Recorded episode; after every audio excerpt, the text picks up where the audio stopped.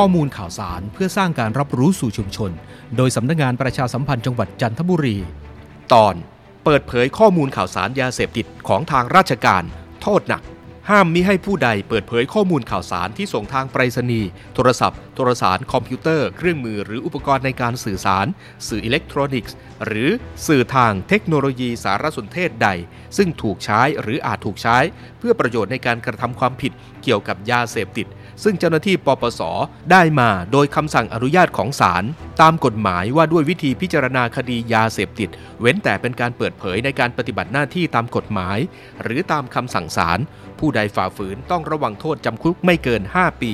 หรือปรับไม่เกิน 1 0 0 0 0แสนบาท หรือทั้งจำทั้งปรับ แต่หากการกระทำผิดนั้น กระทำโดยกรรมการปปส เลขาธิการปปส รองเลขาธิการปปส หรือเจ้าพนักงานปปส